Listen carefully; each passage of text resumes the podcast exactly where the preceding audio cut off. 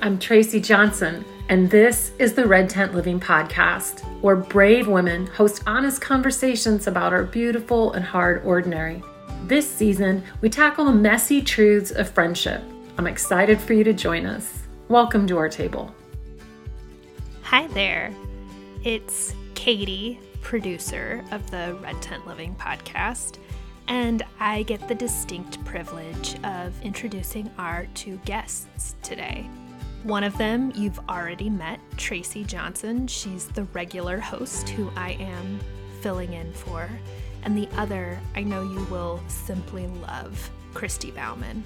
Tracy and Christy go back quite a ways and share their own relationship as dear friends, which makes their conversation about mended friendships particularly tender.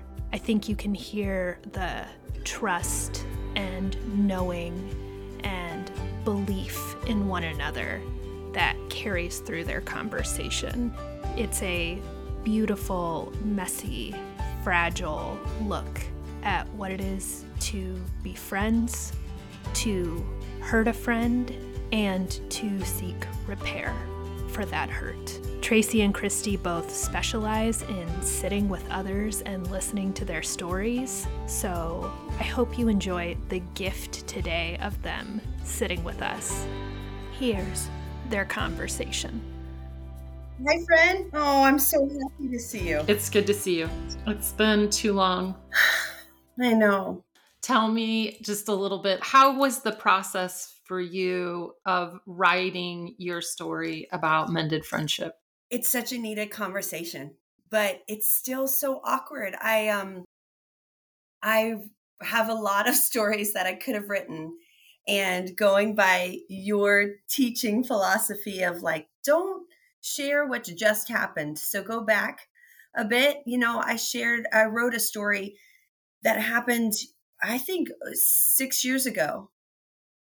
But I still could feel it. I could feel how tender and how much I desire friendships to be mended and to um, make that cross over the painful separation. And so, yeah, I felt tender to this subject. I, it feels close to my heart. And it also feels like there's a bit of trepidation that the mend will hold deeper than before. Yeah.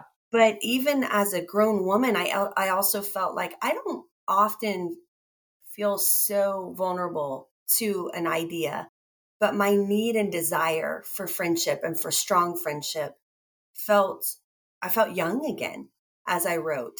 Even though I wrote a piece that happened six years ago, I still felt how awkward and clumsy and chunky it all felt. And it turned out well for me in this situation, but I know from experience it doesn't always turn out well. And there's a vulnerability around the idea of mending a friendship and there's a power that i really i want to know how to hone into. So i have this huge sense of relief hearing you say that because it felt for me surprisingly difficult. How about i go first and you go second this time? How's that sound? I love it. Okay.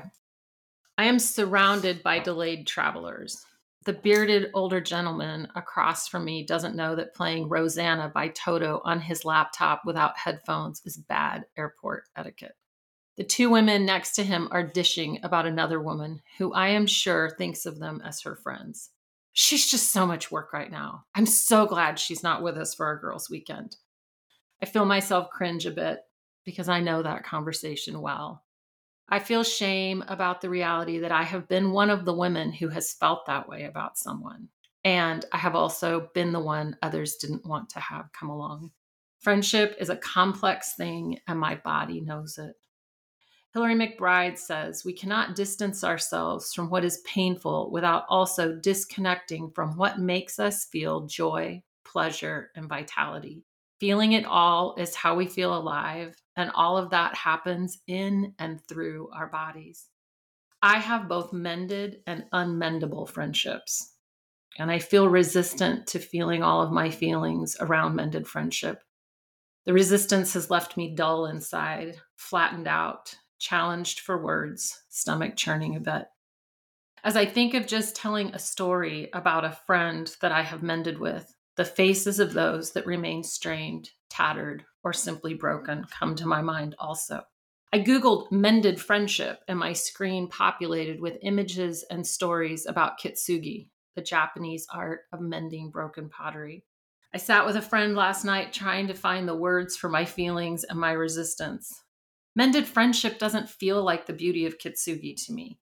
The shards and pieces becoming stronger because they are held together by gold sounds lovely, but doesn't feel like what I've experienced. I've lived long enough to have walked through a lot of seasons of friendship. I have felt the joy of deep heart connections, the kind that leave you using words like forever friend and soul sister, best friend, practically family. And I have felt the change of seasons when what was once held close and dear shifts and the friendship becomes distanced, strained. Sometimes those friendships have been mended, the stretched or torn pieces between our hearts repaired, and other times the tearing has felt unmendable. Trying to write about my feelings when mending hasn't been possible leaves me wanting to dissociate. I check my email. I think of something I need to order from Amazon. I scroll Instagram. Truthfully, getting ready for this episode has felt remarkably hard for me. If I only think of what I believe caused the tearing, I can make my way into some contempt and disdain, which works out well to shut down my heart and deaden me holding the good memories with joy and blessing, along with feeling the pain of whatever caused the unrepairable breach or loss, brings shame, grief, sadness, and leaves me acutely alive. If I think about the joy, I feel flooded joy, sadness, grief, all of it churning together. This choice requires that I face my feelings of shame and respond to my own vulnerability with kindness, which in the wake of failed friendship can feel so hard to find. My mended friendships often feel tender to me and at times tenuous, like they must be held very carefully. I find that I'm less likely to press down hard on a mended friendship. I struggle to trust the repair. I worry that I will do something or say something that might reopen the breach and expose an unhealed wound.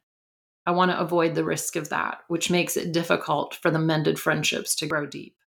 As I write, I notice how responsible I feel responsible for any tear or breach, responsible to try and make the repair, responsible to tend carefully if mending does happen, responsible if mending isn't possible.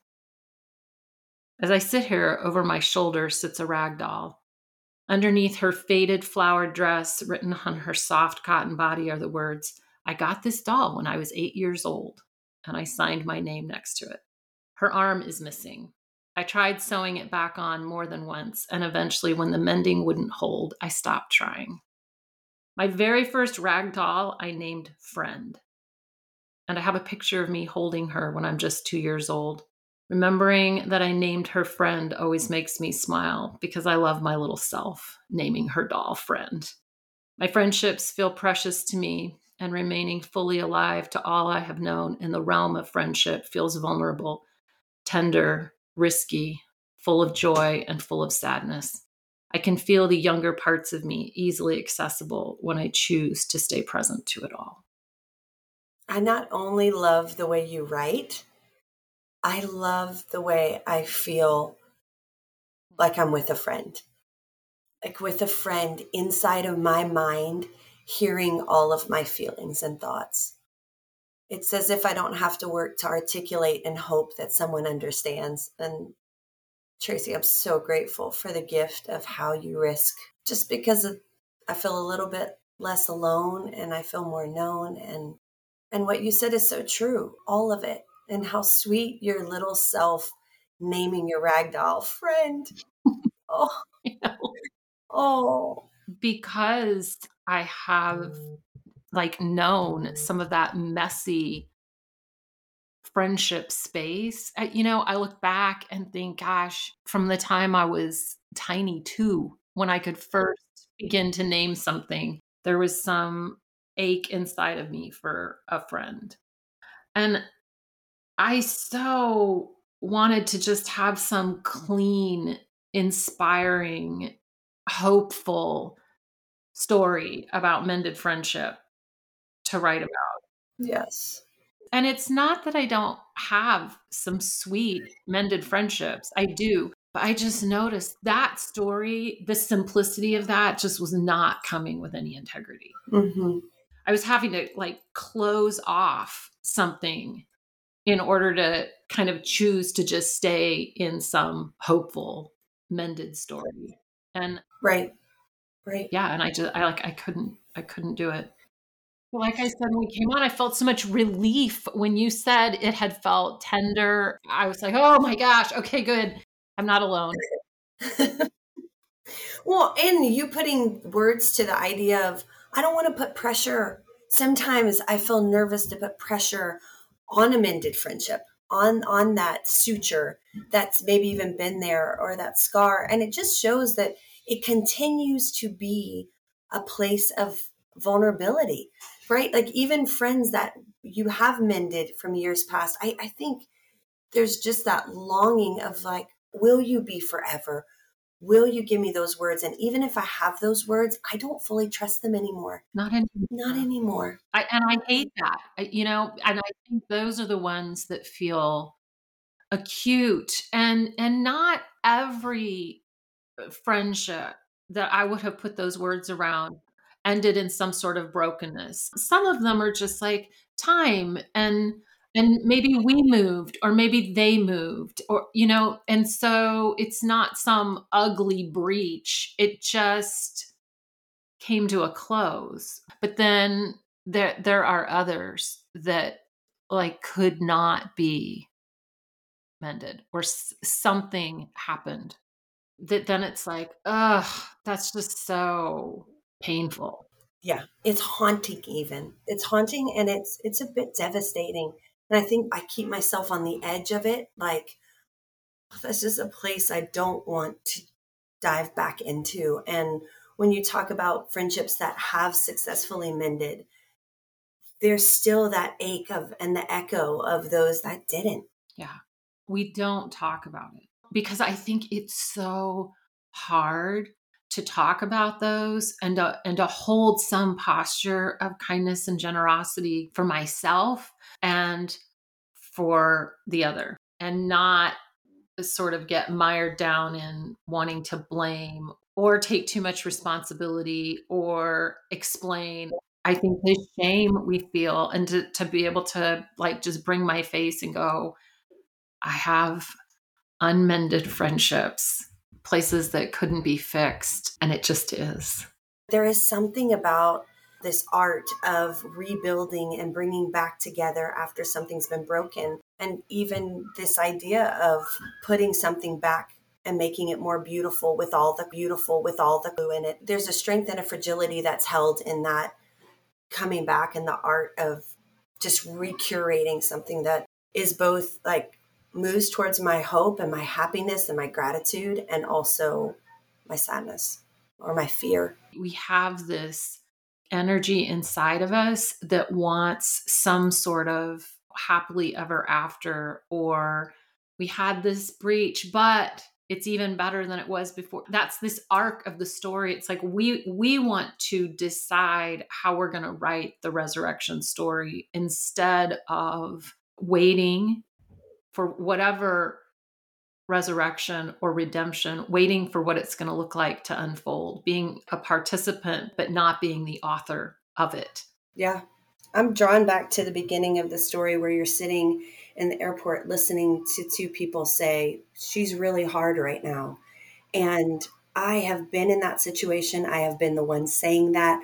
I have been the one that people are saying that about. I've felt all of those moments. And you're right. It is so hard to just sit back and just be in that moment and hold maybe the humility and shame of being the person gossiping about the other. It's hard to be in the isolation and loneliness about the person who's being the one who's hard to be with. There's just, there's so much. And even the one who's listening and hearing that being talked about. I've known what it's been to be in all of those places. We all have. And difficult to stay in that place. Yeah. And to feel something. like to stay in that place and to allow my heart to actually feel the reality of all those things. Right. I've been that person saying that. I've been that person not being wanted because I'm feeling like too much. And I've been an observer or bystander in the conversation. And, and I don't feel good about any of those. Right. I don't want to be in that. I would love to just stay in the best friends, and there's never the ruptured friend, the complicated friend, the mended friendship. I just want to stay in the good. We want Instagram friendships. Yeah. Right? Totally. It's curated and it looks so beautiful, and we're all just having the best time. Oh, yeah. All right. You want to share your story? I'm ready. Okay, let's do it. Look at me in the eye, Christy. I feel the shame keeping me from holding Mel's eyes. We've been sitting in the coffee shop for over an hour on an early winter, rainy morning. I was pregnant, emotional, but more than that, I had never been through this kind of forgiveness moment with a friend. Sometimes forgiveness feels awkward at best. A small group of my church friends were planning a backpacking trip across the enchantments the month before. I told myself it was not because I was pregnant that I wasn't invited, but I wasn't entirely sure. Mel had shared with me that they weren't asking many people. She knew others would feel left out, one woman in particular. I think it was implied that I should not tell anyone, but then inevitably I shared the information. Not proud of that moment. I could probably even justify the reason I believed telling was okay. If I'm honest, I felt left out. I didn't get invited on the trip. I wanted to commiserate with others who were not invited. I've never liked leaving anyone out. Even the healthiest of boundaries between relationships seems so cruel to me at times. Nevertheless, they went on the trip. I imagined all the conversations and memories I was missing out on while they spent hours together in a magical place. The inner headspace can be dangerous to brew when one is feeling left out. Shame, self loathing, and gossip became a way that I coped. When my friends returned, they ensured the disappointment of all of the ones left behind. It was an awkward few months as we navigated our way through repair, but my friend Mel was frustrated with me. I shared her words with others. She told me in confidence. So here we were after strained play dates with our kids, and we set alarms early to meet one morning.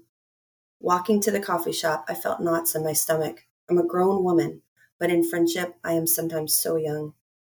We fumble through the niceties while ordering coffee, and then I sit down. Mel's direct. She's more versed in apologies and reconciliation than I am. Christy, you were wrong. And all you have to do is look me in the eye and tell me that you're really sorry, and I'll forgive you. But that is if you are really sorry. I appreciated her coaching and finding her eyes. They are hurt, but she's understanding. I am really sorry. I apologize, and she holds my gaze and she says, I forgive you. It's that simple, those three words, but they're not simple at all. I don't know if I believe them. So I have to just stare in her eyes until I know that she means it. At least for this moment, I can hold on it may seem so simple to hear this story, as if navigating friendship isn't so difficult as I make it sound. Yet for me, an adult female woman, I have referred to that moment many times in my mind. The power of forgiveness that mends us back together. I'm so thankful for that moment, that gift of repair that she gave me, and the friendship that continued on after. Ugh. The way that you wrote that the moment that sort of grabbed me was when you said you weren't familiar with that kind of a forgiveness moment. It was like, oh, and I found myself like, who's doing the forgiving? You were so exquisitely honest. The left out feelings, the way you described the brewing in your head after feeling left out. I was like, oh, yeah, I know that space. Yeah. And how young I got and how much I do not want to let people in to know that that's how young and insecure I get in those moments. And then I literally fed into it. Like I reacted and moved into it fully. And I commiserated and I gossiped. And it, it was interesting. I didn't even think about I did think about the other's feelings, but I was not in that moment, right? It, yeah. I think it feels so justified. And you weren't alone. You commiserated, which means there were others that were also brewing in their own heads. And I just, the honesty, I think feels refreshing. I don't feel like I'm commiserating with you. I feel like I'm just finding you in the midst of just the honest truth of how messy it is and unkind and scared. And it makes me so aware of countless stories with my girls that live to this day with their friends, middle school, elementary school. Mm. And it's just, it's decades later. And so many of the emotions feel just the same. Of course. And that's what is, it almost could take me out in embarrassment of like, I do feel like I'm in elementary or middle school. And what is wrong with me? And yet it felt so holy for her to be so kind in that moment and coach me. And she was so bold. She's like, You're wrong. Yeah, so direct. I was like, Wow. Yeah. And just willing to just hold herself there. Like, you're wrong. And all, this is all you have to do. Yeah. And I believed her because some people, I think you could just say, ask for forgiveness, say you're sorry. And they don't really mean that. I grew up in church. I know how to say I'm sorry and how to forgive someone. And truly, I don't know that forgiveness is always, I think it's forced so often. And I don't know how often it's honestly asked for. But I looked at her eyes and I could see it was clean. It was clean and she wanted repair with me.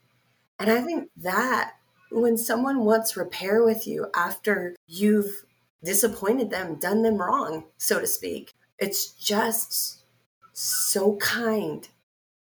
It's such a gift.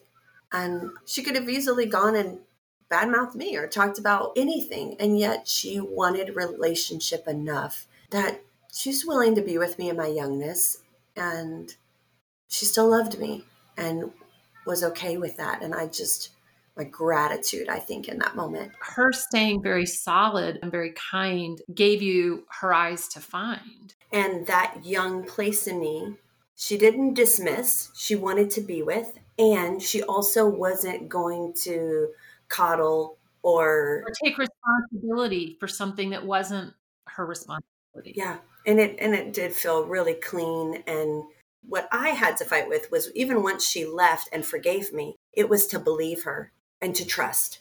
And that was hard and to not turn on myself. Right. Oh, yeah. I get that. Yeah. So that wasn't fun. But I also just came back to remembering her eyes. And my apology was earnest, and her forgiveness was earnest. And something about that was quite a strong suture. Although, for her and from her perspective, there wasn't harm or wrong that was intended. And yet, I think there was a forgiving that had to happen from your end too. Yeah. Forgiving for not choosing me and for being honest and for leaving me out. And also, you know, there's that part of you that's grateful when a friend trusts you that much of like, hey, I'm going to be honest. I want to do something. And you're in a sense not I don't want you there, but it would not work for me for you to be there. That's not what I want. And I had to forgive her for that. And that's okay. I want to be that person. And I can, we can feel how it gets. It's not clean. And I think that you brought up sort of the church forgiveness conversation. And I think we get really stuck, and it's like what I did wrong, what you did wrong, this exchange. And part of what I noticed in your story is that while the forgiveness had some reciprocity, that wasn't actually part of the conversation. Mel wasn't asking for your forgiveness.